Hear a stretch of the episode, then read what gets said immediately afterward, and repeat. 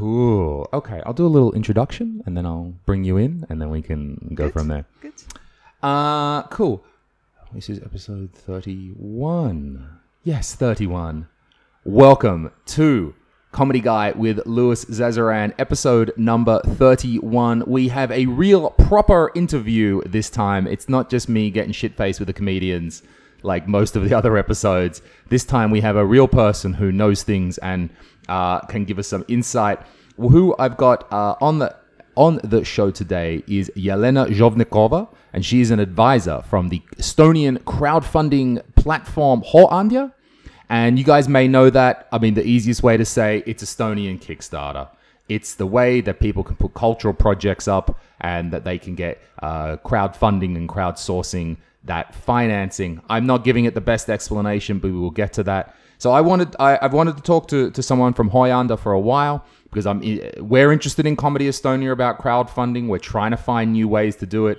Uh, with the ways that we have used our bucket donation system at open mics, um, that we have asked for donations and the uh, way that's been effective for us, but also then the cultural difficulties we had to get over of asking for money and how does that feel and, and such forth.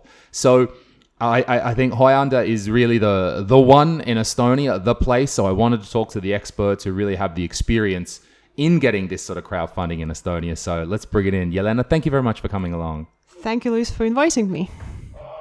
We'll turn the phone off. We're settling in here. It's a hot day.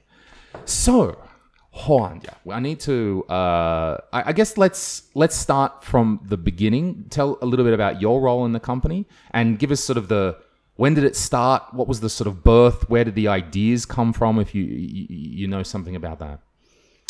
Yeah, sure. Uh, this spring we celebrated the seventh birthday of Hooandja, so we are not very small, but uh, at the moment uh, there are no founders in the active team any longer. Uh, the, the current team has come later on board, but at the same time, all of us uh, are working hard to bring Hooandja forward and to attract even more great campaigns to the platform. Uh, as far as I know, it's all started in a cafe when several people got together and started discussing uh, like where the Estonian uh, creative people could get uh, money, how they could like raise funds uh, apart from the banks or any other traditional uh, sources of financing. And uh, around that time, if I'm not mistaken, Kickstarter was also launched. And somehow an idea came to their minds that maybe in Estonia there could be an Estonian Kickstarter. All right. And uh, yeah, in the beginning, it was um, quite difficult to uh, get the first projects because that was a completely new thing for Estonia. But in recent time, uh, we have a different problem or challenge uh, to cope with all the applications that we get and to respond to them promptly and uh, to put the good p- campaigns to the platform. And uh, yeah, so it's it's it's going well. It's good. I'm, I'm pleased that the the system can support itself because that's always a, a problem in in our country with such a low population size. That how do we get that critical mass to keep such a thing going? Is I mean, without giving numbers, Hooandja, is it is it profitable? Does it support Um, itself? I mean, it doesn't have to be profitable. Does it support itself? It's sort of like around the break even. Okay, yep. Yeah, but we hope Look, that in this country, that's more than acceptable in cultural things. You're doing this that you're surviving is fantastic. Yeah, because like, and, and also we, we are happy that uh, we we really see how we can help people, how we can help them uh, accomplish their projects, uh, like get more publicity among their peers and among the potential uh, audience, and it's uh, it makes us feel good. That's nice. I think. It's very good to have that um, that cultural mission as well, that to help those people. Um, because uh, just a, a side com- comment.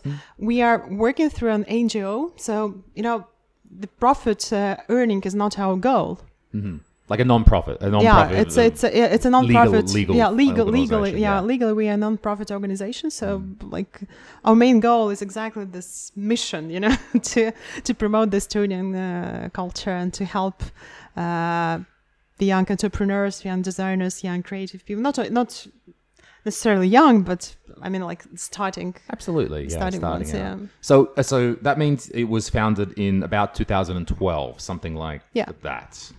So, okay, I mean, this uh, crowdfunding, and I mean, I, I don't even know when Kickstarter was founded, but it was something about I think it was something about the, the same time, Okay. maybe a bit earlier. Yeah, uh, not probably that a bit much earlier, I earlier. think. Yeah. but still, that's when this is coming into our psyche. This idea Hmm. that we can all pitch in and raise this kind of cash and and and put up a project and hopefully get funded for it. Um, I guess the I, I, and I don't know. Maybe you can make a comment of the situation then and then the situation now. Why do we? Why is it relevant and important to have an Estonian version of Kickstarter? just maybe before I I make those parallels, I, I, I want to make one comment regarding the whole idea behind two platforms. Okay. Uh, although I haven't made a you know very detailed analysis of Kickstarter, but as far as I know, uh, they mostly host, uh, so to say, like prepaid prepayment projects. Like you have an idea, you want to start producing some gadget or something, and you get a you sort of physical thing out. yeah, and you sort of like collect money to make your first batch ready and to validate whether this uh, product is necessary to anyone. Uh, but in on on Hooandja, we mostly host uh, like projects which uh, are aimed to you know to organizing some uh, some concert or some fashion show or to make the first uh, design collection ready. So we don't really we haven't really had very many uh, of such like typical Kickstarter like projects. It's more about uh, being a platform for designers like filmmakers and uh, like su- such creative people and so in, in this sense we are a bit different though the model uh, which we operate uh, is the same. Uh, because on kickstarter they mostly offer uh, their products as rewards. So you get this product with a, with a big discount usually. And on Hooandja, uh, the project initiators offer like different kinds of awards to to their uh, backers. Uh, these can be I don't know tickets to the show or uh, any pieces of uh, other like design products that they produce, but maybe not necessarily in uh, during for, for this campaign. So. Uh, the structure and the idea is the same, but the type of projects uh, is different. That makes a lot of sense because if you if I wanted to make a thing, a gadget or something like that, then that is exactly where I may not need the Estonian version of something. Why wouldn't I want there's no reason why my gadget needs to only stay within the bounds of our fair country.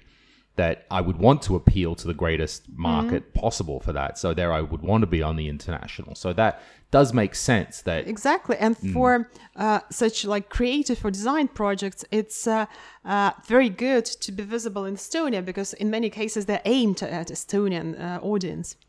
And also, what we are uh, very active in, uh, the field we are very active in is different, you know, uh, social initiatives or citizens initiatives, like to promote some uh, important uh, projects within the local communities or on the city level or on the country level. For instance, we've had like several projects here in Kalamaja when um, uh, some active uh, dwellers of some Kalamaja sub-districts wanted to to build something in their district or to organize something in their district and sort of like gathered money from the community members.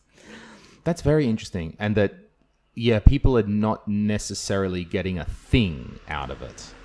That uh, I think was the first way that people sort of saw crowdfunding. They went, okay, I get a thing. Yeah, right. Okay, I can give some money and I'm getting something, right? And um, yeah, in this mode, because you're supporting cultural events or uh, organizations or a project or something like that, it's not maybe the band wants to make the CD. Is that a common thing as well? Make the CD. yeah we have a lot music? of yeah. cds we have a lot of like music production Mm. uh, which was co-financed via our platform but also as you uh, mentioned uh, we welcome projects which are related to i don't know delivering some experience or some emotion or uh, organizing a concert or organizing some community event. That that's very fine as well. And also very we are very open to try new things. For instance if anyone sends us an application with some idea which uh, is not similar to any other projects that we have had before then we don't say no from the very beginning. We, we try to analyze we try to think whether it's uh, uh, it actually goes together with our overall goals or with our overall criteria and then we get in touch with the people and try to discuss so we are very very open and eager to uh, assist as many campaign organizers as possible That's very nice. So it's not to get on your platform. It's not a like there. There's some sort of vetting process that happens there. There's some sort of checking process. You're looking into each project. yeah we, we, you can submit an idea to us and then we uh, go through all the ideas that we get on a like rolling basis we don't have any you know deadlines within a, uh, a month or a quarter and then if we have any questions or comments or doubts then we get in touch with the authors right. How how many on average would you say submissions are you getting? And then like tell us breaks down some high level statistics on submissions you're getting versus submissions that you approve. I don't have you the know. statistics because it's very difficult to produce. We get some uh, applications via the platform, then we talk to many people, you know, during different events or uh, some friends and, and acquaintances to get in touch with us. Uh, so I don't know the statistics, how many uh, get to, to the platform, but out of those who start with their campaigns, around 80% get the minimum uh, goal funded. So around 80% success rate. That's very nice. Yeah. to have that. Um, what would be? I mean, uh, off the I mean, off the top of your head, like recently, what are some of the more prominent, or maybe not even prominent, but very interesting projects that you've had on the platform? For instance, we had like one of our biggest, or even the biggest one, was uh, the co-financing of uh, one of the Estonian satellites, which was very, very successful, very interesting. Mm. Uh, it was one of the Tartu satellites.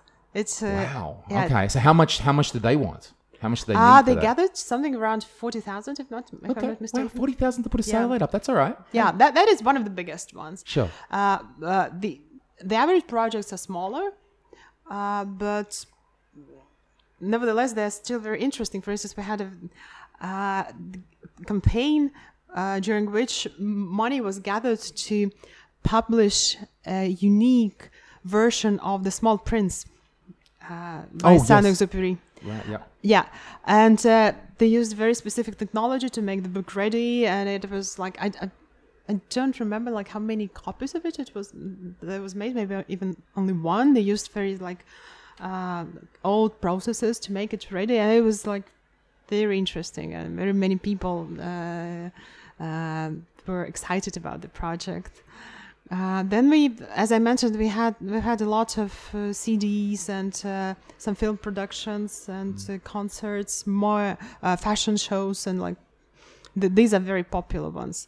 Overall, I would say that music in different forms is probably the most popular type of projects. Okay, makes sense. I mean, there's probably a lot of bands out there as well. There's a lot of bands, and these days, Yeah. there's no direct model for getting your money anymore as a band. You're gonna have to put it together, and there's no no record companies assigning you anymore. Not really.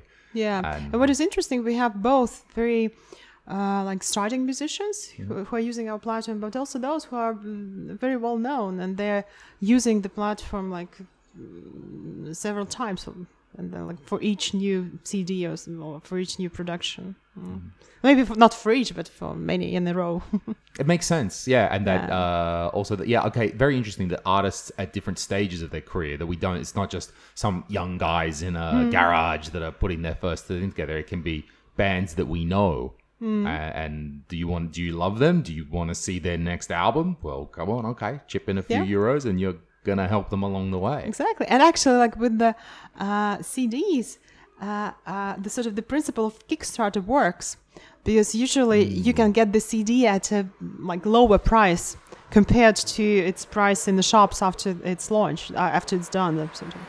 Yeah, that makes sense. I thought that as well. Yeah, so that Mm. model would fit very well because I always thought I always wondered was that a more difficult challenge to get people to buy in when they don't get something in their hands because we're Mm. all just simple monkey people who like oh yeah I get something yeah yeah it's mine. At the same time, we, we have an option that you can uh, put money into a project, Mm-hmm. but you can take an option that I don't need any reward. I don't need any like gift.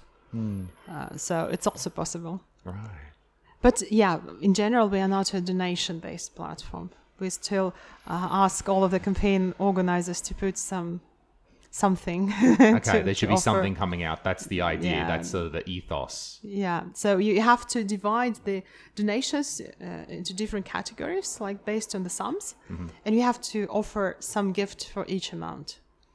Okay, that makes sense. Do you have a set number of categories that you're supposed to have or should have, or is that, or is that something that when the applications come in, maybe you're helping, working with them?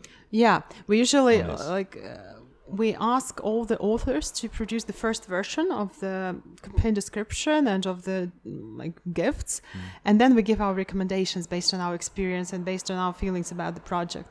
Okay. And as a rule, if to speak about the gifts, we uh, advise all the campaign organizers to start as low as possible, because the average uh, Low as in total amount you need. is uh, yeah is Okay. between like I don't know up to twenty euros.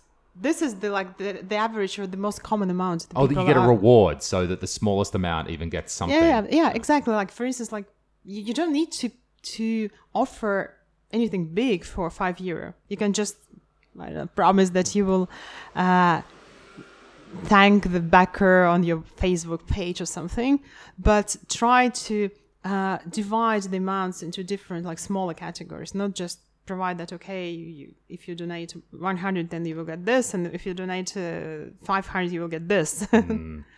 It's it's better to to put like 5 10 15 20 and then already to make the bigger steps so to so to say. That makes sense. We we've also found that uh, people really like the small things, and it doesn't have to be big. Like we at our Comedy Estonia shows, we like to give out stickers. Uh, we when we uh, if we sell a DVD at a show, yes, we sell DVDs. Why do we sell DVDs? Because sometimes people just want something. Uh, we still sell DVDs because people just want something.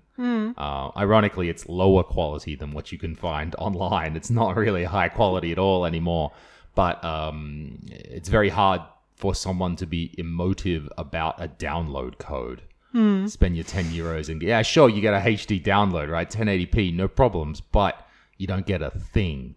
And people like to, yeah, we talked about have a thing, but sometimes they just like a signature or they just want a photo or um, we're very soon going to be opening up a Comedy Estonia web shop.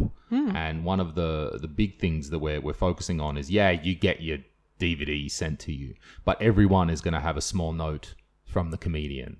Um, it may not be like a long one. It may just be maybe a copy with their signature. Okay, they can't sit there and write all day for everyone, but you get a couple of stickers and you get something, or even um, if you don't want to pay the postage or you don't want to do the postage, we have a pick up at the show option. In which case, the comedian can give it to you directly. And uh, I think little things like that don't cost any more, or they're insignificant cost. Some stickers, sure, have some stickers. That's great.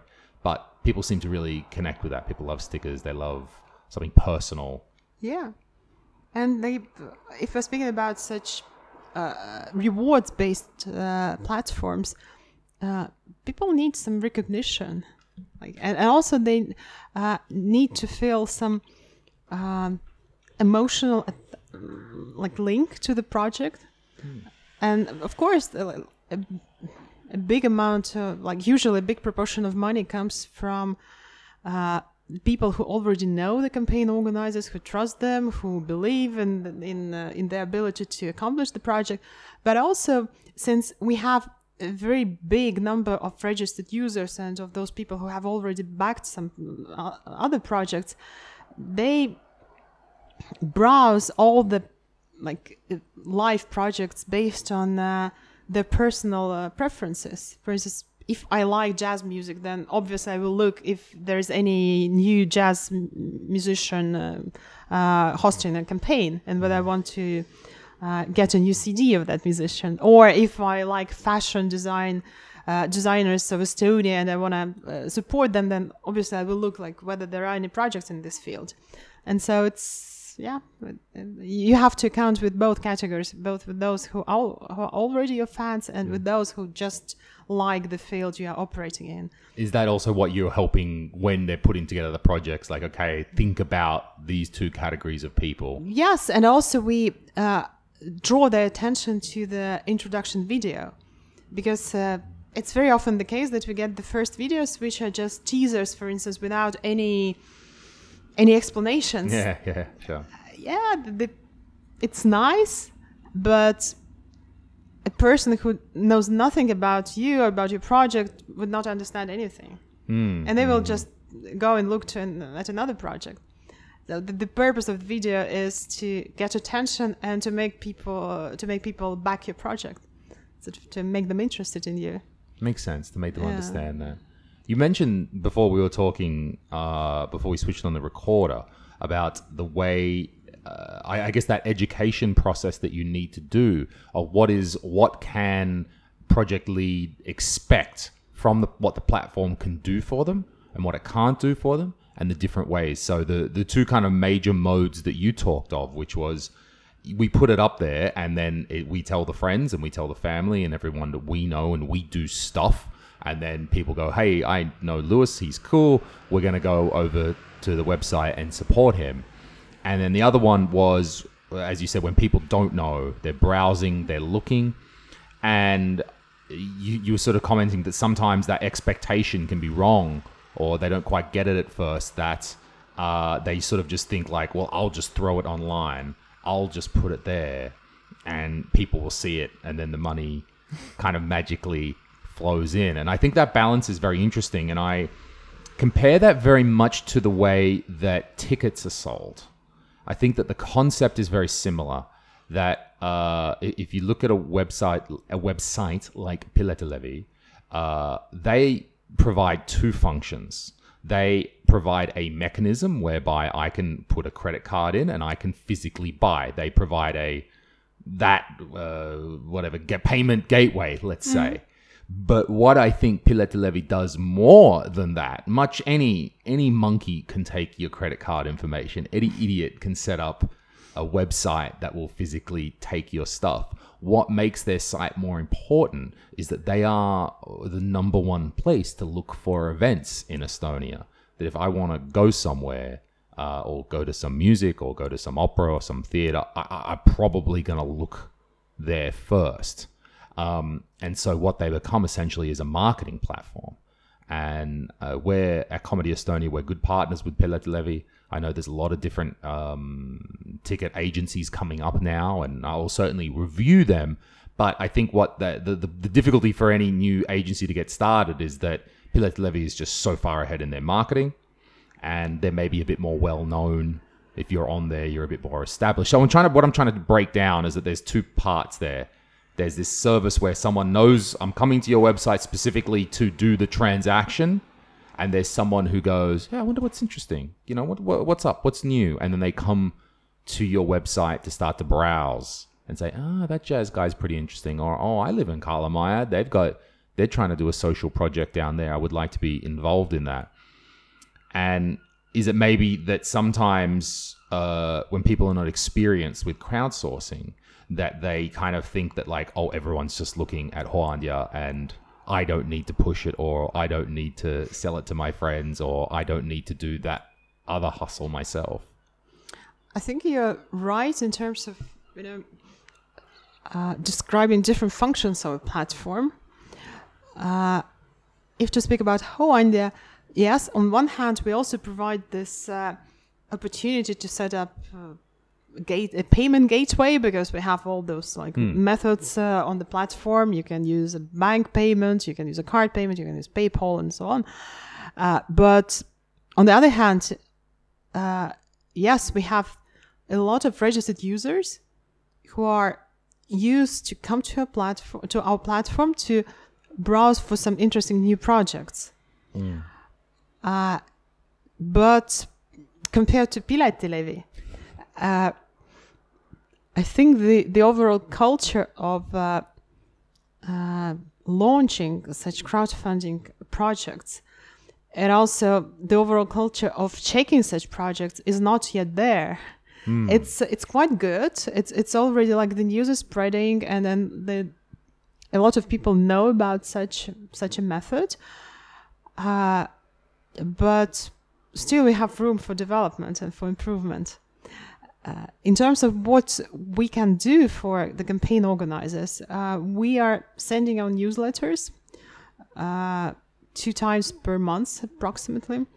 Uh, we are putting news on our Facebook channel, on our Twitter, our Instagram, but uh, we don't do that, you know, for every single project. I don't know, two times a day, because we have to make some rotation.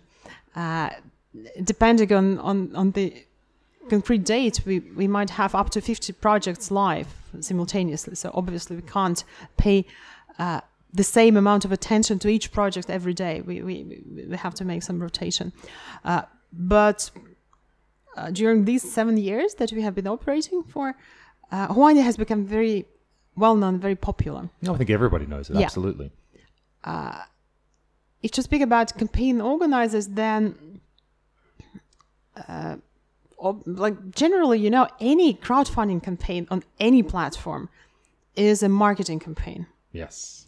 It's uh, it's like quite often the case that it's not very much about uh, the contents. It's about how you can tell your story, uh, like apart from from the text that you have on the platform how you can actually persuade people to to help you and then to invest in you or uh, to back your project and also if, if you're speaking about estonia uh, it's also interesting that we see the differences in terms of um, how well known Hooandja is in different regions and also among different uh, language uh, groups Ooh, talk about this. Talk about reach. Tell me about the, how it breaks down regions and languages. That's super interesting. Yeah, that, that's interesting. For instance, like uh, last year, we had a, an interesting seminar in Narva, in Ida-Virumaa, and we were speaking simultaneously about Hooandja and about Fundwise, like, and about rewards crowdfunding and uh, equity crowdfunding.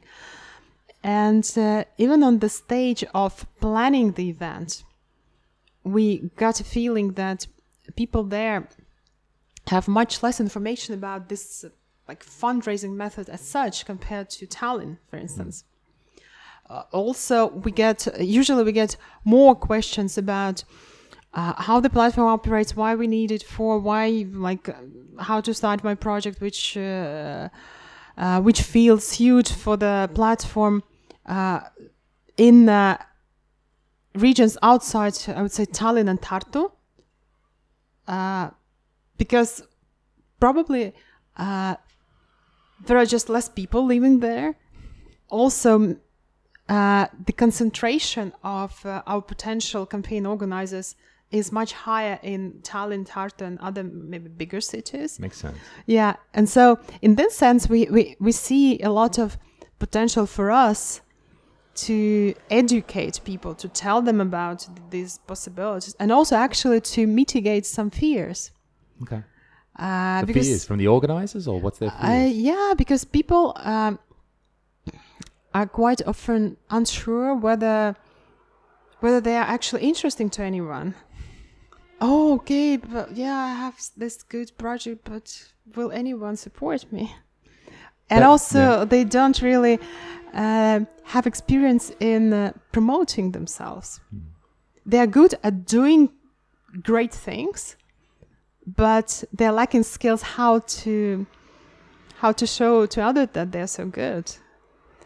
I like that a lot. That's uh, that that reminds me of a point that uh, one of on the last episode with one of my comedians, Sandro Igas and I, we both very much agree that there's a I don't want to say a problem, but something up with uh, with hip hop in Estonia. Sorry, uh, with hip hop Uh-huh, okay. as a as an art yeah. form.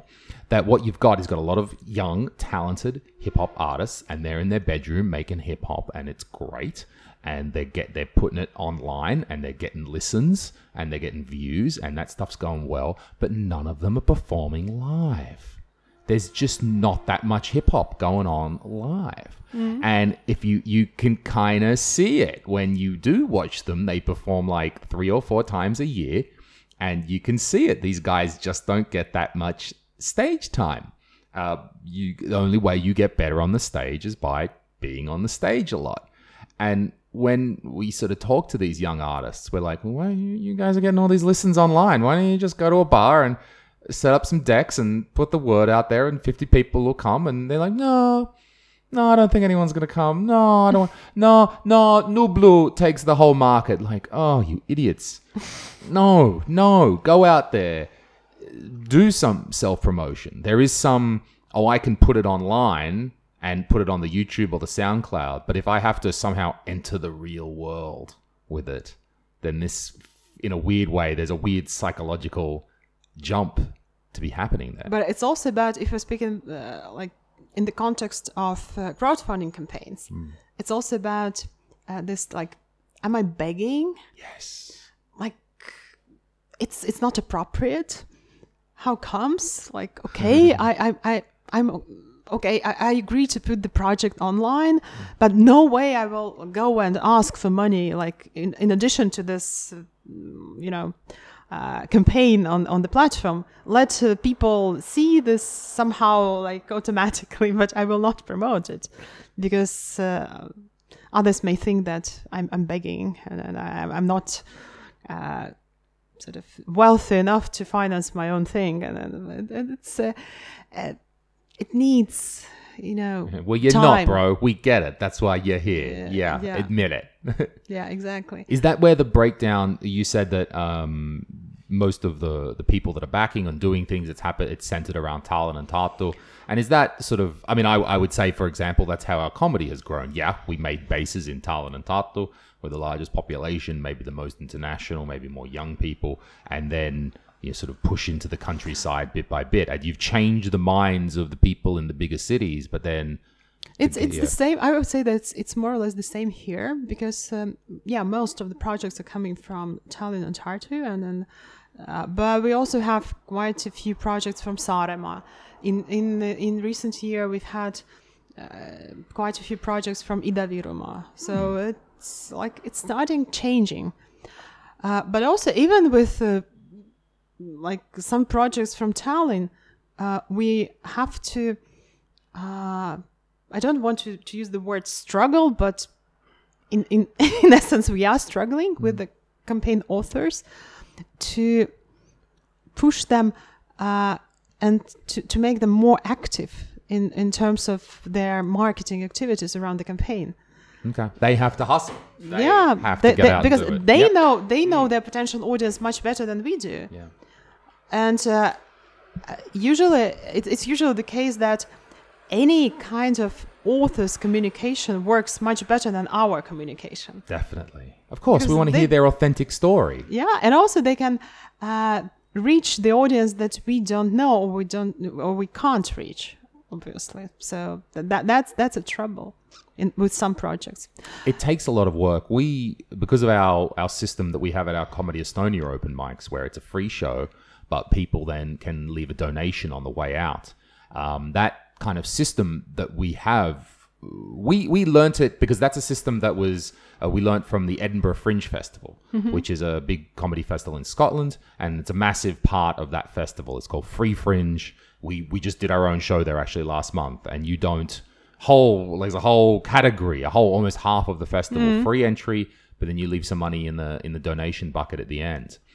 And when we were there, I mean, four, five years ago now for the first time, we learnt from our international buddies like the tricks or the techniques or the, the ways to present it rather than saying tricks. You introduce it at the start, bring it up later on, make sure that you um, explain what this money is being used for.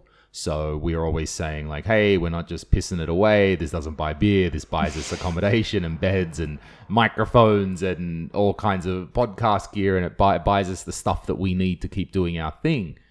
And so people understand where it's going to. and and then also that on the way out we all stand there and as well like it's first of all it's not even just like one person walking around with a bucket that because even that's quite intimidating. Um, but when everybody stands there then suddenly it seems a bit better. Um, amongst everyone. Then it's all right. And it was a I, I think for a while we'd sort of taken it for granted that we got kind of good at this and we worked it in because then I had to. There is also a comedy Latvia as well as a as a comedy group, and I'm like, guys, we got to do the bucket, and they were like, no, one guy was doing it, and they're all hiding backstage, and I'm like, come on, guys, this is not. And I, I sort of I'd forgotten how much we'd already pushed that into our culture and that they had it. They had the typical Eastern European. I don't want to beg. I don't want to. And I, what we've actually been doing is a, a few of us have been going down there, doing their shows one by one, trying to show them the example. I figure the best way is to keep giving them the example. Hmm. And if nothing else, the best example for them was I think it was about a, mo- couple of months ago. I went down and I hosted a comedy light Latvia open mic, and we made fucking bank that day. I hosted, we did it. They've never seen that much money in the bucket before. And I said, yeah, when you do it properly, they people do it. They don't feel manipulated. People want to when you authentically tell that story and you're you're proud and you can say thank you for helping us. We appreciate that. So you're making profits, right? No, whoa, whoa! Isn't it? no, one from the tax department is listening to this. No, no one said nothing about profits here. Um, I bank on that no one listens to my podcast, so it's fine. So there's no investigations happening here. May I ask you a question? Yes. Uh, just curious, how many of you are there in Comedy Estonia at the moment?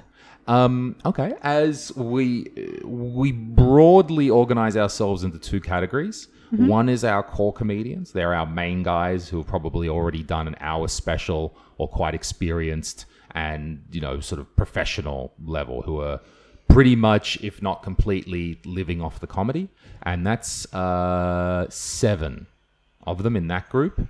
And they're the main guys that we have on our autumn tour coming up, and uh, they all go on the summer tour. And then we have another larger group, which we call the open micers. And so they're people who are new to comedy, they're coming up, they're still trying to put together their first 5, 10, 15, 30 minutes, um, trying to, to break through and get more opportunities.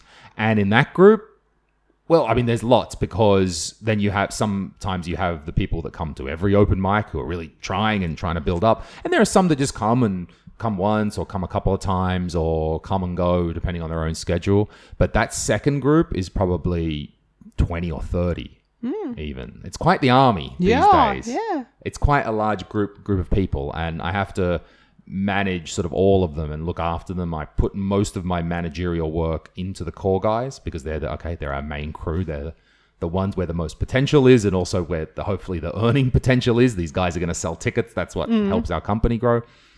But I think the key for our organization is I also need to be working with those open micers because I need them for the future. Well, we all need each other, but mm-hmm, I- let's say mm-hmm. as a business owner, I need them for the future because comedians don't just come out of nowhere. They need years of cooking in the oven.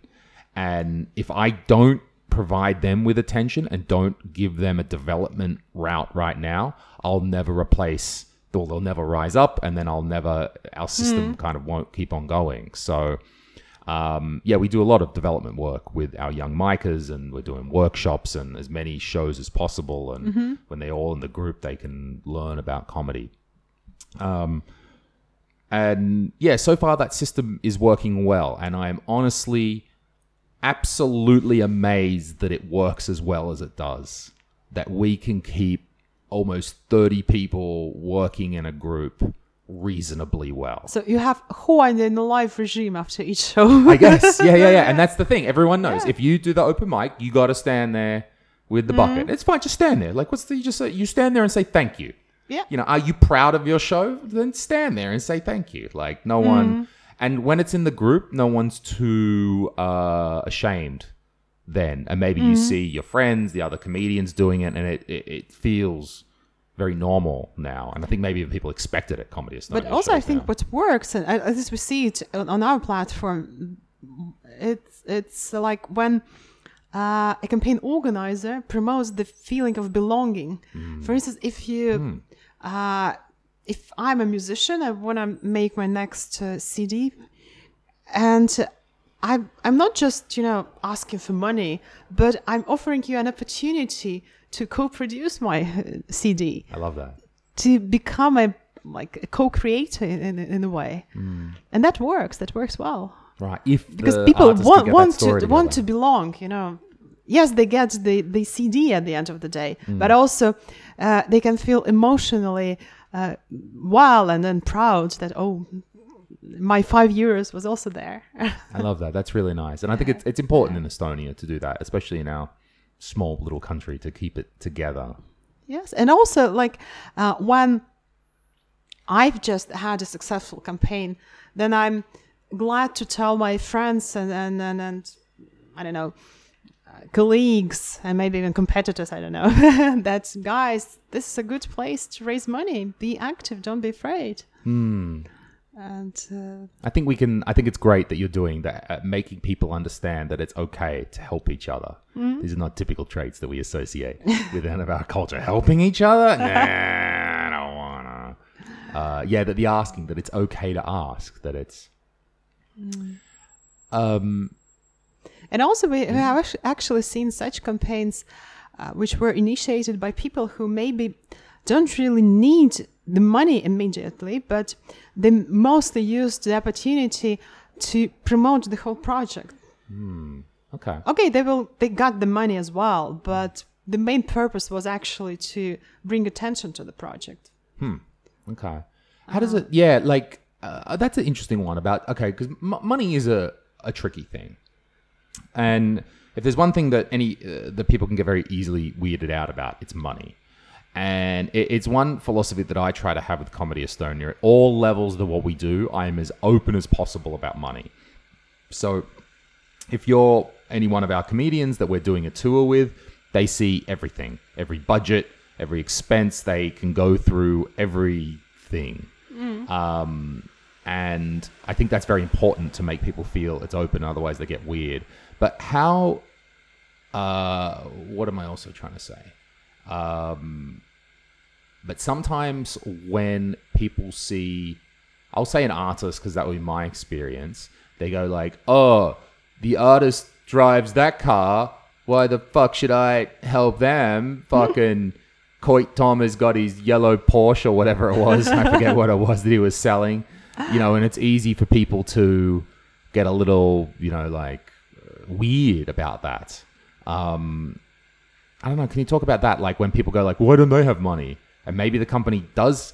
Like, what are some situations where you might have the money, but then you go out still asking for money? Does it it's, does it inherently mean that everyone doesn't have any money at all who's doing projects on on your platform? No, not really. Actually, like in most of the cases, they uh, already have uh, financing for the bigger part of the project, or for at least for some part of the project. Because if we're speaking about some bigger initiatives, then obviously uh, both the representatives of Hooandja and also the potential backers they uh, ask the authors like guys okay but if you don't get this money from Hooandja mm, will it mean that the project will not be uh, launched or uh, and uh, in like most cases especially if you're speaking about the bigger ones uh, they have the the money necessary for implementing the the plan at least on some basic level. And uh, this is something that we are inquiring while uh, assessing the project while, while assessing the applications. Because for instance if you're speaking about the organization of some i don't know of some events if uh, they write to us um, mentioning the specific date and then some uh, project description, then obviously we ask, okay, you need I don't know five thousand, but it can't cost five thousand. what about the other like? It costs more than five thousand. Yeah. Right. Okay.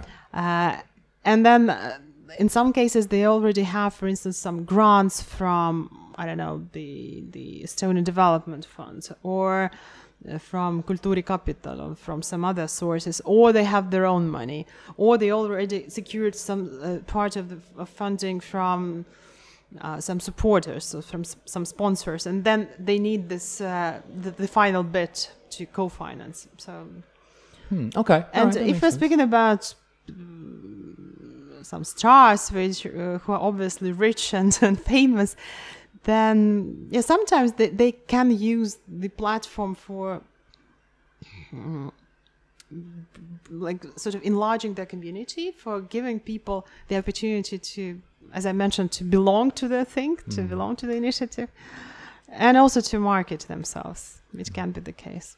Yeah. Yeah, I and I don't. Ne- I was more. I, I think very much in that situation. I was playing devil's advocate that I don't think people are necessarily. People go, you know, fuck that singer. He's got a yellow Porsche. I'm not giving him any money at all. Why doesn't he do that? I don't think it's directly like that. I mean, I certainly. I mean, if you are some flashy American rap star who's bling blinging along with the diamonds and the, the Lamborghinis, then okay, yeah, you're not using a Kickstarter to fund it anyway but I think that those balances can be had. That people kind of they I, I I I don't think people quite act like your accountant as much as possible. But also, you know, as like for some people, it could be a, a good motivator if uh, this uh, their favorite star offers an opportunity to get uh, their next uh, CD uh, before it gets to shops Mm. and at a lower price, and maybe also with an autogram. Sure, so you're still getting something. I mean, I guess that comes back to the attitude of the artist. Is that artist humble?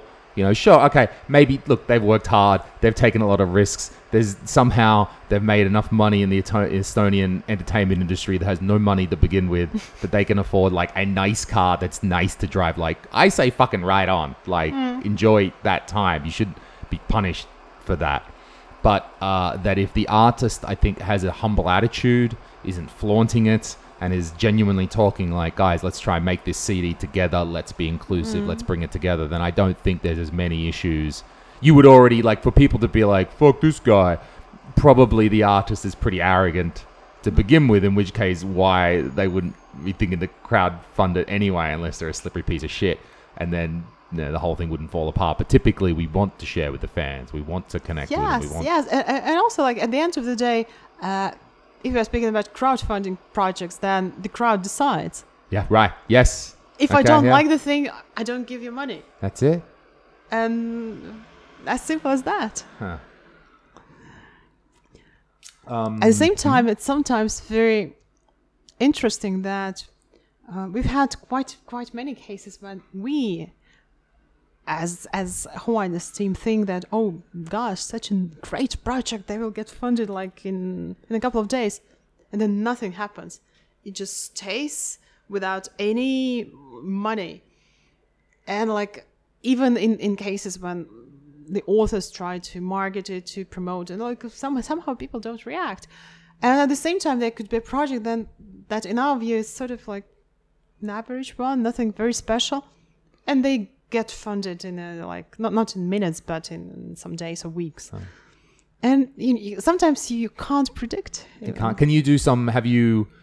Can you at least say look back and then go? Okay, that one that we thought was going to be great, and then we looked back and we went, ah, there was some particular reason. Like, can you do some sort of analysis post post mortem or something like that, and kind of learn some Some, lessons? sometimes maybe some sometimes sometimes it could be very uh, unfortunate in terms of timing. Maybe that y- y- you sort of you get to I don't know to the Christmas periods when people just overall think about different things and they, they don't maybe concentrate so much on the projects or in some on such and uh, like support opportunities or if they support they more they mostly donate into some charities you know uh, sometimes it could be the case that simultaneously there are uh, too many projects from the same category and people can't choose okay, yeah. and uh, but sometimes it can be just you know bad luck Okay, just happens like that. yeah, it just happens What do you think about um,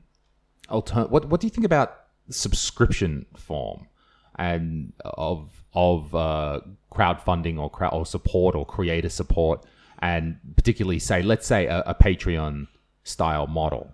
So if people listening uh, at home uh, rather than having a project, uh. So uh, we want to do a, a CD or an event or something, and we need to raise five thousand bucks to make that happen. Please all chip in. Oh, we've all got up to the five thousand. Projects funded. We're going to do the event, the CD, the whatever that might be. Where a Patreon style model is, I like that content creator. I like that person, that artist, whatever they might be. I would like them to keep doing their thing, and I would like to contribute to them a certain amount every month one euro, five euros, 10 euros.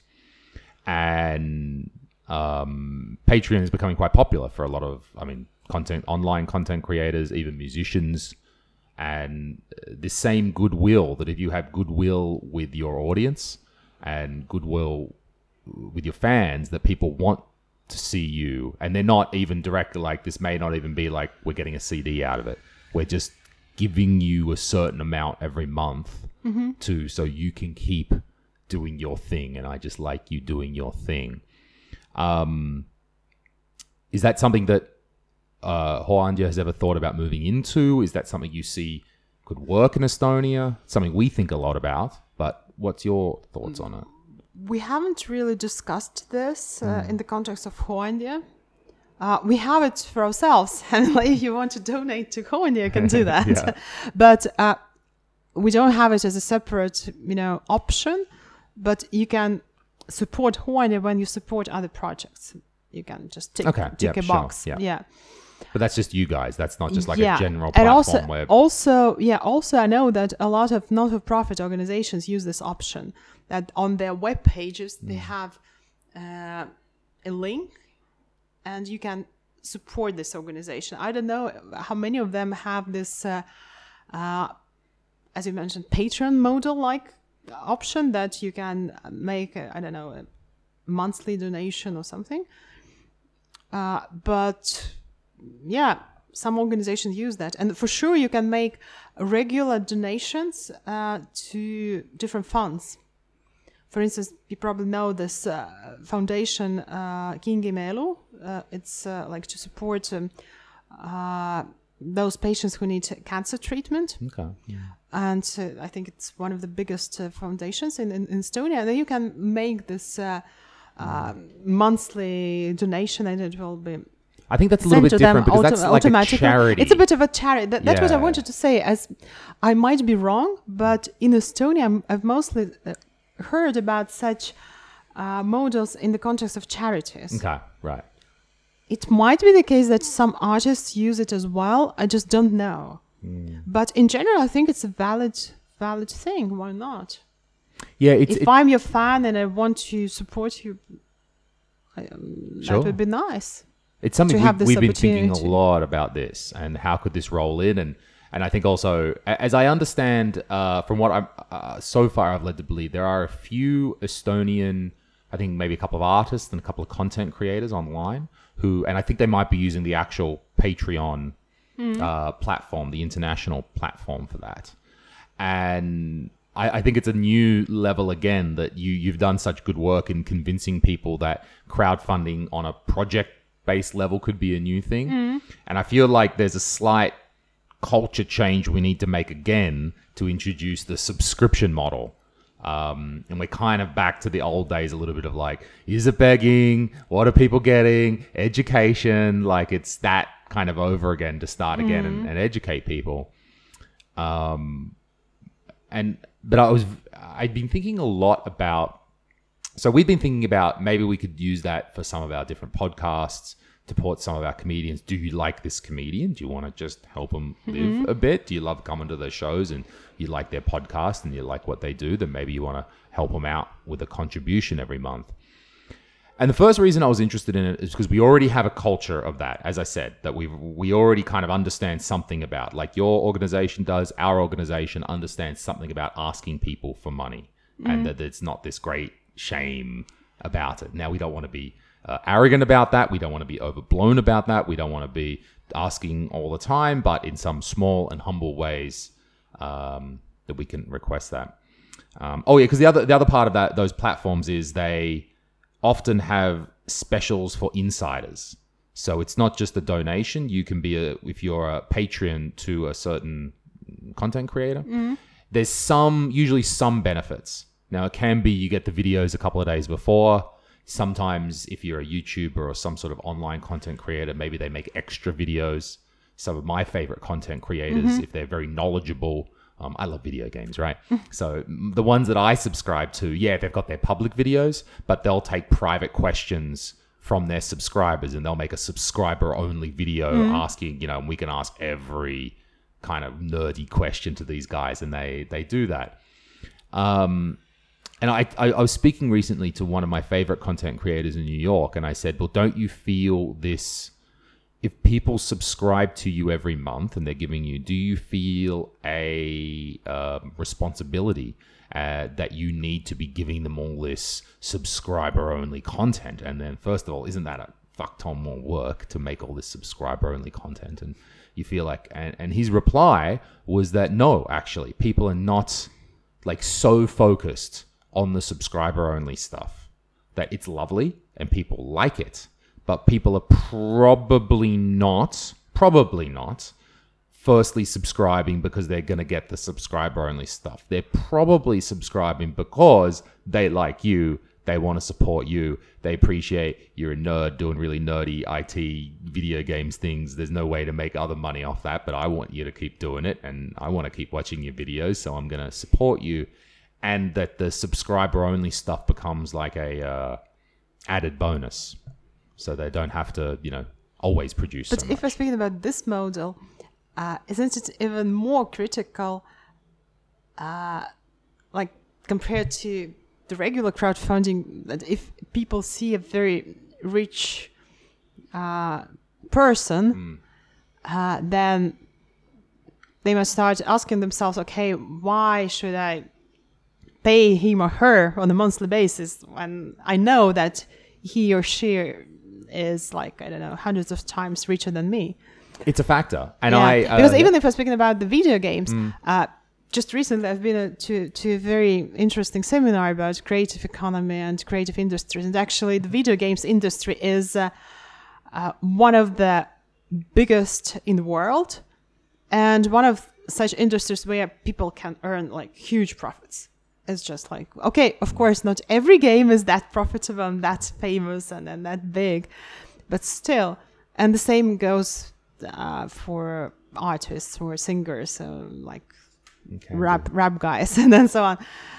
Like, how how do you feel about this? this I think it's definitely a factor, and I think I mean I had my own experience with my. Uh, I I interviewed him a few episodes ago when I was in New York. This guy who's into old video games, and I adore his videos. I love everything he does. And I, I spoke to him that yeah, I was like, dude, sometimes when you talk, you're like, yeah, this new great cartridge console, whatever thing is coming out, and I ordered two of them, sent one to this, and, and, and doing all that, and I had to. We talked it through. That sometimes I go like, what the fuck, Bob? How the fuck are you affording all of this?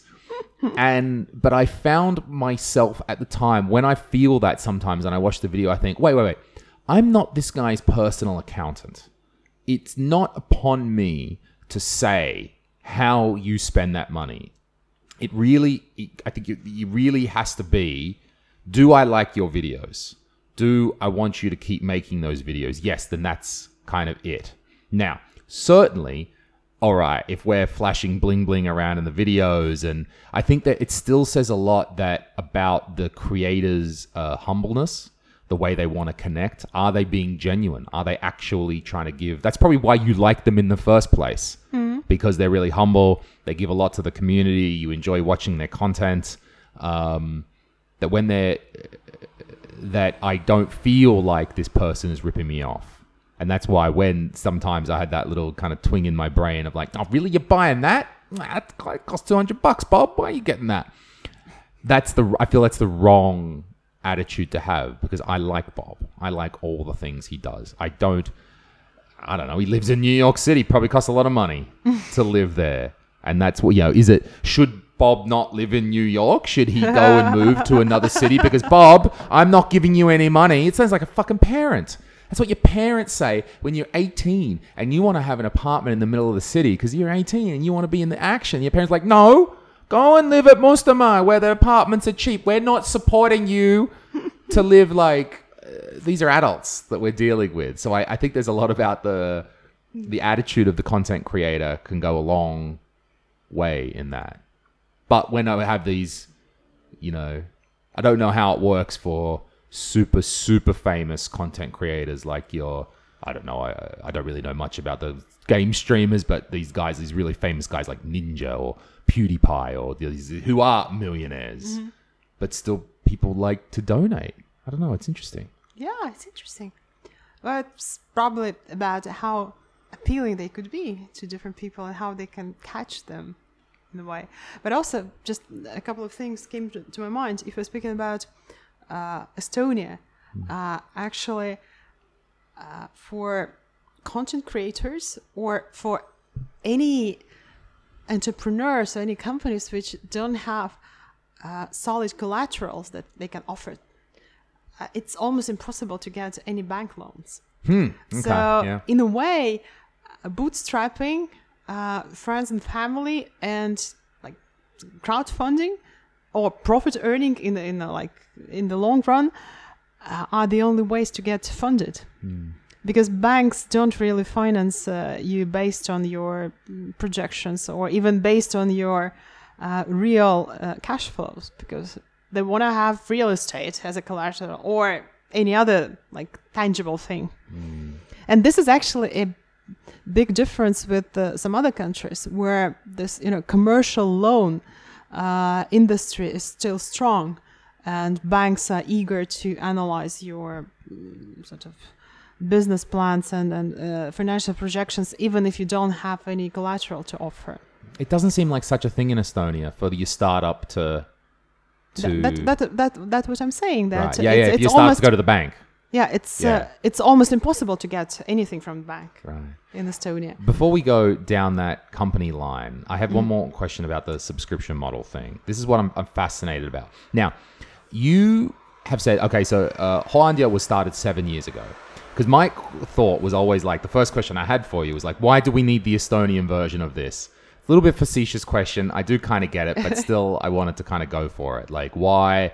Why does this system need to be replicated in every country? Um, you know, what was the problem with just having the one system? And you answered that question very well, and I think we understood that. Um, that when you focus on local and culture and so forth, I mean, why the fuck did I call the company Comedy Estonia?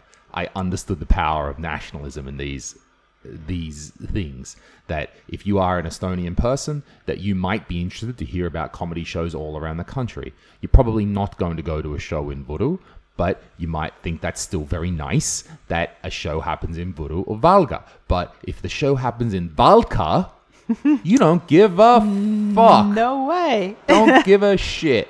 So there was no use in spanning that. That's why there's Comedy Estonia and Comedy Latvia because people don't give a fuck what happens over that border.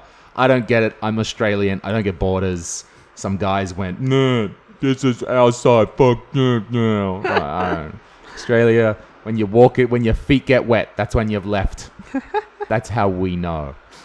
So I do get anyway. My point about okay, so I'm coming to something like this. aren't you competing with new zealand for instance Fuck those. No, New Zealand's great. New Zealand's like Australians, but not cunts. Like they're nice. They're nice people in New Zealand.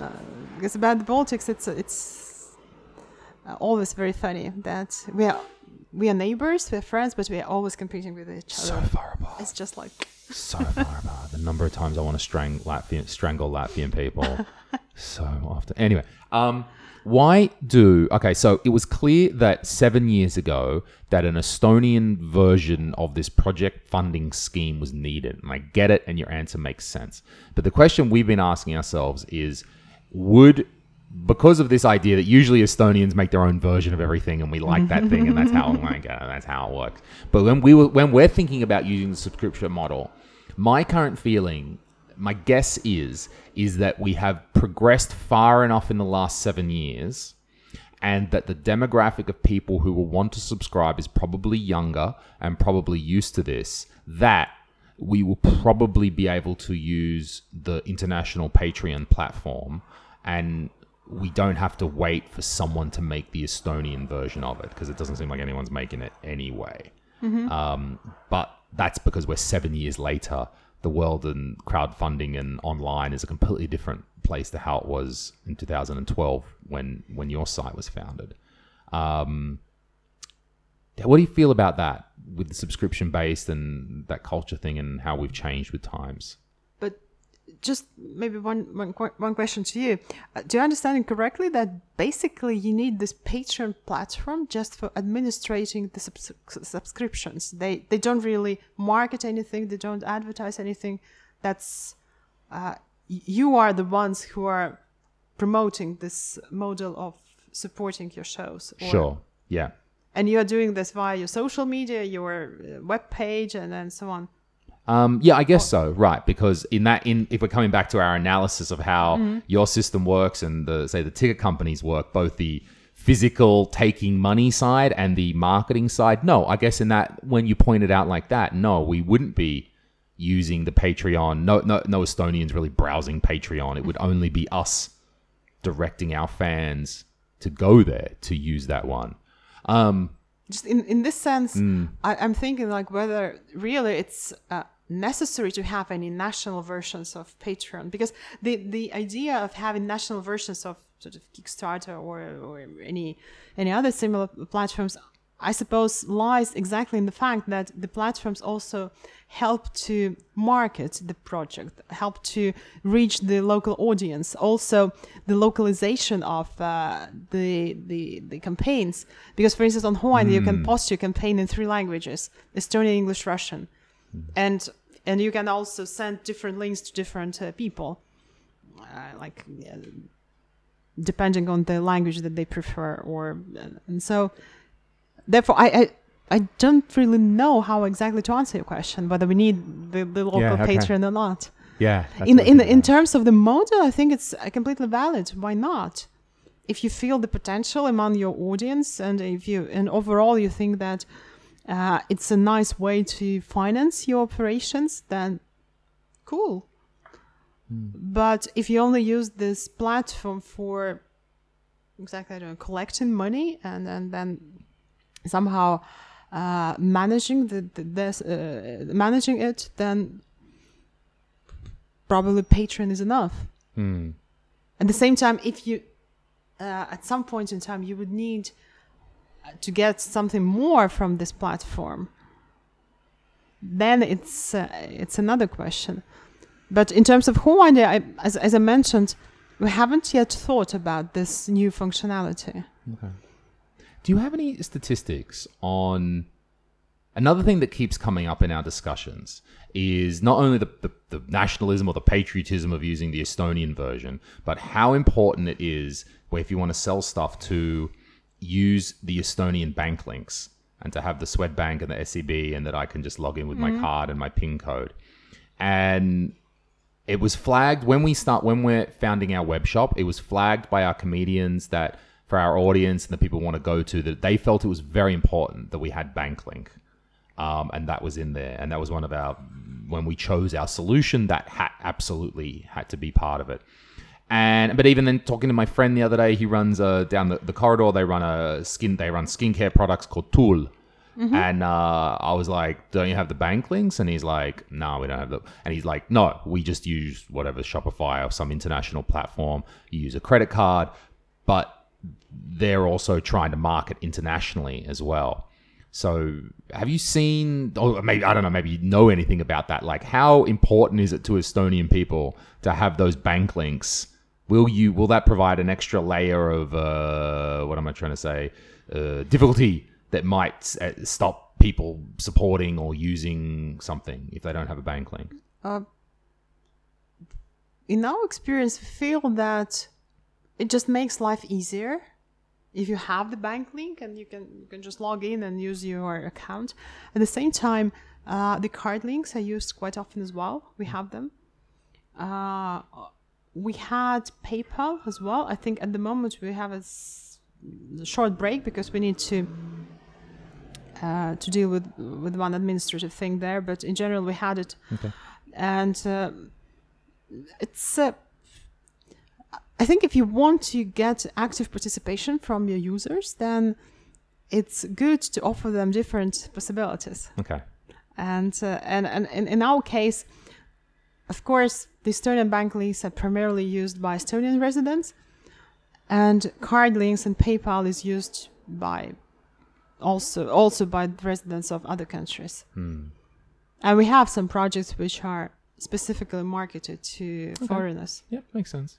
Yeah, I think so. I'm I'm happy that we went for bank links. I think Mm. that makes it easier and you're right because if you're marketing inside of Estonia, they're still pretty important. They're still Yeah, and also, and actually, regularly. we've um, we've talked to uh, some other platform representatives, and it seems that most of them try to introduce the bank links just to ease up to, to ease their users' lives, Mm. I've read especially in the countries where electronic banking is uh, popular and widespread. because I think I was a, I was hosting a Swedbank conference a while ago, uh, their online banking conference, and I remember a statistic that it's something like as much as thirty percent of transactions are aborted at the security check stage. So at the bit where you've got to put the pin code in or the whatever, do the the smart calc or whatever, like up to thirty percent and and Swedbank were talking a lot about the way that okay, yeah, we need the security. In fact, we're trying to have more security, but this also ain't good.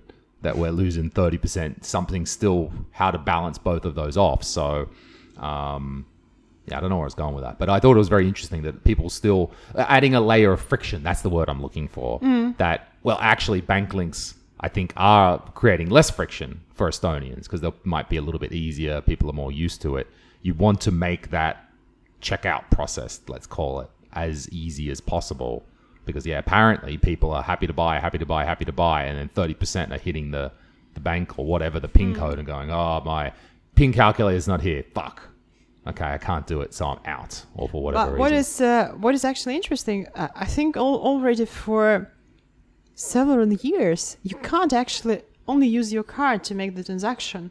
At least in the Estonian banks, you insert all your details, the card number, the this uh, code, and then the name and the validity, and then you're actually directed to your bank to make the second layer You've got to do identification. anyway. Yes. Yeah, And it's weird. That's right. Now when that happens without that, it's weird. I'm like, huh?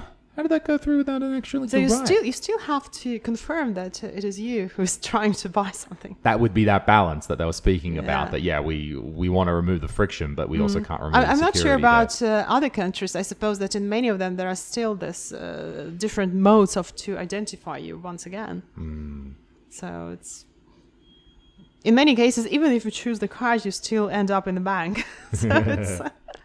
What's the uh, when people are crowdfunding on your platform and they're getting some money? What are the tax implications? If I my I need five thousand bucks for my project and I've got my five thousand, what tax considerations do I need to make here? it depends how you uh, supposed to use this money uh, as a private person, as a legal person. So, and also, what is the state? Uh, what is the business form you're using? Is it an, a non-for-profit organization, a company? So there, there are some nuances. Okay. It's better to check our webpage. Actually, we have a specific section devoted to this. Okay, sure. Okay, to so walk people through. yeah, it's, uh, but it, it's not a problem. It's not any, you know, there's no tax evasion or anything. Oh, absolutely. I'm, I'm Yeah. sure you're all above board, but it's not. Yeah. It's just. Is it more though? Typically, uh, help me out if I'm going too far here. But is it that it's not like oh the government's going to take your money, but here's the things you need to be considerate of and file and Mm, it's, it's quite declare it. sim- it's, and- it's quite yeah. simple actually. But is it is it is there any situations where it's like I've got my five thousand euros, but actually I end up getting four thousand two hundred in my account because some was taken off a tax? Is that Mm, not really. not really? No, it doesn't work like that. And even for uh, some backers, it can be the case that they will get some of the money back because if, for instance, we're speaking about campaign organizers who are registered in the specific uh, register as uh, non-for-profit organizations or as some companies who can uh, return the personal income tax uh, from donations yeah. Then if people give them their uh, identity codes then at the end of, the- of the year they will get this uh, tax Oh, because it's classed as a donation, a charitable yeah yeah donation the to a registered donation non-for-profit. yeah. Ah, gotcha. so it's also a, a possibility Okay. it's not Hooandja who will administrate uh, administer that Hmm. uh, but it's the campaign organizer who has the right to provide this uh, tax benefit, who can offer this to to the, the, the backers. Sure. I want to also talk about. Uh, hopefully, we won't keep you here too much longer. This is going going good. I like this. Uh, uh, about another organization that you're with, Fundwise, and let's talk about. Tell us about what what does Fundwise do? Because it's also another system essentially of collecting money online, but that's a kind of a different lives in a different space. Tell us about that. Yeah, Fundwise is an equity-based platform, and if in the context of Coin, that we were speaking about projects which have a very clear beginning and a very clear end. So you collect money to achieve some result, and it's a one one time like initiative. Uh, then in the context of uh, Fundwise, we're speaking about uh, raising money for bringing the company to the next level, uh, for sort of uh, helping companies and being uh, sustainable in uh, uh, being going concern and in achieving their goals, like long-term goals. So we're not speaking about any uh, one-time initiatives, or we're not speaking about that. Oh, I, I need to buy this machinery and, uh, and I want to raise money. Uh, on Fundwise, you can uh, attract new investors to your company, and the investors get shares of your company. Mm, okay. So it's essentially bringing new owners on board. Wow. Okay. So it's for companies, and you were saying that it's for established companies. So you got to be rolling first, and, and yes, be rocking yes, and we primarily target those companies who have already achieved something. They have already validated their business model. They have already uh, s- started earning some revenues, not necessarily profits, but at least they have some revenue streams. Uh, they have some community around them. They have some clients, and now they need to make the next step to achieve some next level. okay, so they want they need to get some funding so they can do the next thing, increase the sales, get the next office. Yeah, exactly. Get okay. some expert market or any anything uh, in this in this sense, and uh, also in the context of uh, Fundwise, uh, we're essentially speaking about uh, marketing. okay. It's Same uh, like again. it's all the same. Yeah, of course. Like to to launch a campaign on Fundwise, you need to prepare much more documents compared to Hooandja. You have to have mm, financial projects, projections and business plan and so on. But at the end of the day, you have to understand how you will market your thing to others, how you will spread the news, how you will persuade the people. Okay, because we're not just browsing Fundwise website thinking, what will I invest in today? Okay, it's not really that. And also, especially if uh, we're speaking about companies which might not have very huge community uh, at the beginning of a campaign, and you actually need to uh, make people know about you. And, and that that is, that is very interesting, and and there we have more or less the same challenges uh, as we just dis- discussed uh, in the context of Hooandja. It's all the same thing that you need to explain to campaign organizers that guys, it's not enough to put the, the campaign on the platform. You have to understand whom you target, why those people need to know about you, why they want, uh, why they should want to invest into you, and also like in terms of the equity pl- equity campaigns. Uh, since we're not speaking about rewards for each, you know, investment, uh, you have to uh, give very good uh, promises and value propositions to your investors in general. Usually, dividends are offered, Okay, yeah. or maybe some management buyout in, in several years, or Oh, okay. So they could come Uh, back. like- They're gonna all right. Yeah, well, yeah, some- something that, uh, buy you out for a could be- greater amount, so Yeah, therefore exactly. you've made Something profit. that could be interesting for investors. And also, what is uh, fun that you know, in the context of uh, equity uh, campaigns, we can also speak actually about two groups of investors. One is so-called fan investors, which just like your company. They just like your product. They like what you're doing, and they're happy to get small share of in your company and to brag around that oh I'm an owner and so Yeah. zero point zero zero zero, but it doesn't matter. I'm an owner, and they're just emotionally uh, Right, because if there's such a small amount of equity, then they're probably not getting much. yeah, there's no great return yeah, anyway, usually yeah. usually not much equity is offered, but still, like for fan investors and for those emotional investors, it's important to Hmm. uh, to be part of your success story. And on on the other hand, we have more professional investors who actually will look into your financials, will analyze them, will ask some tricky questions. So ideally, you have to be interesting for both of those groups, and then will get the result. Uh, so- Is there more? Um, I mean, if you're at the stage that you're running the company, the company's getting somewhere, you've decided you need to get some equity, you need to. This platform might be a good choice. Are you typically a better marketer and self promoter and hustler by that stage, or is it still a difficult challenge for some? like how we said that it's, Um, it's- difficult to self promote. yeah, yeah. I'm- just thinking. You know, it it depends. Okay.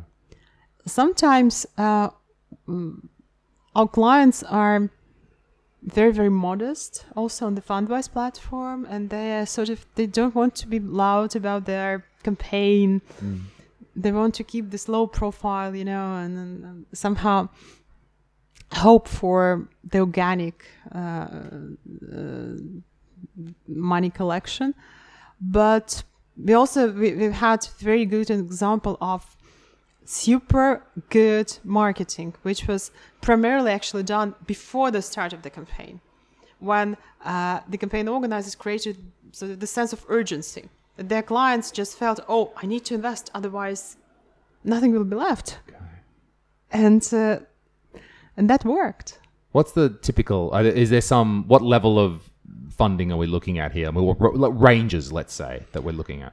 Uh, well, if in the context of Hooandja, we're looking at like let's say starting from 400 500 up until three uh, like 30 40,000 like approximately in this range then on fundwise we start from 30 40,000 Hmm. Okay. and the maximum amount is 2 2.5 million per year per company Is that some limit you've set? Or uh, no, it's someone- uh, most it's the, it's the done? limit that comes from the law. Ah. Because if you collect more than 2.5 million per year on any crowdfunding platform, like via any instrument, then you need to prepare a prospectus. Okay, because they pretty much see it as a you're floating on the some stock Yeah. exchange or something like that, right? Yeah. If you're above that. Okay. Exactly. But typically, up till now, we've had uh, campaigns uh, ranging up until 200,000, something like that. Okay. Huh. Mm. Is there a sort of business that you have found works better? One industry or something like that is working better than others on funding? You know, generally, it's always easier to make crowdfunding campaigns in uh, the B2C sector. okay, business to customer. Yeah, business to customer. Uh, it might even not be the direct customer. You can, for instance, like sell to wholesalers, and then wholesalers sell uh, sell in the retail sector, but the retail customers know your brand anyway. Okay, yeah, all So, right, yeah, yeah. Uh, it's it's it's sort of easier in in this sector because it's If easier. people know about you, then yeah, yeah, they, okay. th- the- you're already visible to Yeah, your potential uh, backers or your potential investors. At the same time, like in the B- business to business sector, it's also possible to make successful campaigns, but just you need to think your again your PR and marketing campaign through uh, much in, in much more detail. Mm-hmm. Uh, how how to how to actually get to your investor. Right, because you're Because asked, yeah, we- we- when you break like- down the fan investor and then the real investor. Yeah, yeah. okay. Because you know, in in the context of uh, crowdfunding campaigns, we're not really speaking about uh, a big number of huge investors that would put, I don't know, hundred thousand or or more into you. We're not speaking about venture investors in in, in, this context. It's not VC, is that? Yeah. Okay. Uh, it's it, there can be some VCs in, in in the case of bigger campaigns, but usually we're speaking about some individual investors or maybe some business angels who can also contribute to, through crowdfunding. Because if you're a VC or, or an angel or something like that, and you're like, hey, I got, I mean, even if I got, I got, I got 20 grand, I got 30 grand, I want to put in your company, you, they might just think to go direct maybe they think, okay, I don't need the Fundwise Yeah. platform. Or I'm, I'm Yeah, going to give you 30 grand. Come on, we can talk mm-hmm. directly. Or there can be a combination that they've secured funding from an, an angel investor. Uh, they reported during the crowdfunding campaign that guys, we've already had uh, secured this funding, but we need the remaining part. All right. I mean, it's very similar. Uh, mimics the model that you had for Hooandja. Yeah, you said, okay, maybe we got some money from the state, from somewhere else, and we need the last section here to kick in Yeah. from everyone. That same. But also on Fundwise, even more uh, campaign organizers use uh, crowdfunding as a marketing channel because you can get money at the same time you get a lot of publicity. Right. If you use it, like, not that the publicity comes instantly, but you need to, if I understand, then it's not like, oh, I put it on the platform and then instantly all the, the confetti's coming from the ceiling and mm-hmm. everything's fantastic. But it's that I can use this as a tool to help my marketing and start. That's why are we talking? Because of this. Exactly. Why am I yelling at you down our marketing channels? Because I want you to come and look at this. It's a, hey, look at this, guys. And then you can build that excitement from that, which is exactly how it works in both platforms, really, just in different sectors of life. And it's actually also one one interesting thing that uh, we see on both platforms actually that in Estonia we still need uh, quite much improvement in our general attitude towards marketing, towards advertising, towards PR. Uh, because in uh, I, I I wouldn't say that in the majority of cases, but still quite often we see this uh, attitude that okay, like marketing is something you know not very important. It will like anyone can do it, Sure. and then at the end of the day, you don't see the result, and you start maybe thinking that okay, maybe I need to change something, but it's too late, or you don't allocate enough resources for marketing overall. I'm not only speaking about campaigns. I'm speaking just about promoting your your company or your project. Uh, but at the same time, in our in, in, in like nowadays, uh, you can achieve very much through social media, through events, like through storytelling. Is that that cultural thing that we were speaking about previously that people don't want to, uh, even, you know, we don't, definitely don't want to beg and we definitely don't want to get out there and yell about our company and jump up and down. And is it that? I think yeah, partially thing? it's a cultural thing, and partially also that uh, the marketing industry as such is still pretty young here. Okay. Yeah. It's it's developing. It's developing very uh, quickly, but uh, a lot of so to say like traditional businessmen they don't understand exactly how it works. They think that okay, I do my thing, I do it well, I have a good company, I have a good product, I have already achieved something. Why do I need any marketers? Like I, I can do it myself, Okay. and it, it can work until some moments, but sometimes you can reach a point where you really need uh, professional help in how to go further and then how to get more attention and more customers and so on. Yeah, that makes sense. We we've been talking a lot with Comedy Estonia recently. That I mean, we know how to do marketing. Certainly, we do marketing because hey, if we want to advertise a comedy show, then that's marketing. But we realize we we don't do very much, or not that much, sort of just general brand marketing. Or we do. Oh, I don't know. We're thinking about like typically we allocate budget per show. Okay, there's a show. Show's got a budget. Okay, we're going to put up some posters for that show. But we never put up posters just for Comedy Estonia. Hmm. We never. But there are other things that we do. Okay, you might argue that every time we put up a video to YouTube, that is and uh, some stand-up clip that is a form of brand marketing there. It's not particularly for a show necessarily so but it's something we're considering more that while we might think we're quite good at marketing we sometimes we think we just want to push the brand a little bit more and push that say and that doesn't have to be a massive thing. It's not like oh i need to order bus stops around town that just have the comedy estonia logo that can be things like pushing us down our existing channels a bit more maybe if people are just watching a video from some of our comedians, just making sure the logo's there or making people understand this is produced by Comedy Estonia. I don't think there's disconnect there, but it's something we could push a bit more. So I certainly understand that mm. even when you think you might be doing an okay job, there's always a little bit more to be done there. Yeah. Yeah. Um, And of think- course, in yeah. terms of any platform or any crowdfunding campaign or any marketing campaign, you have to assess your resources. Do you have enough team members to coordinate all the uh, things that you have in parallel. For instance, if you have your core activity going on and you have a, a, a crowdfunding pl- uh, campaign at the same time, and you have also any other initiatives going on, then you have to have people around who would manage that. Uh, because otherwise, you could just fail in, in everything. Uh, yeah, that, that is something that we are trying to assess as well, and not maybe necessarily in the context of Hooandja, but always in the context of Fundwise campaigns. Of course, I bet. With such a clear connection as the way you've yelled, um, spelled it out uh, between the business models of Hooandja and Fundwise, was there is there was there an initial? And I don't understand the the structures of the company, so help me out. Was there was it something? Was it like people were they connected originally, or you just happened to be involved in both yes, they, companies? they were they were connected. Right, and was Uh, it people going? We understand now, kind of how to do it from. We're actually like, uh.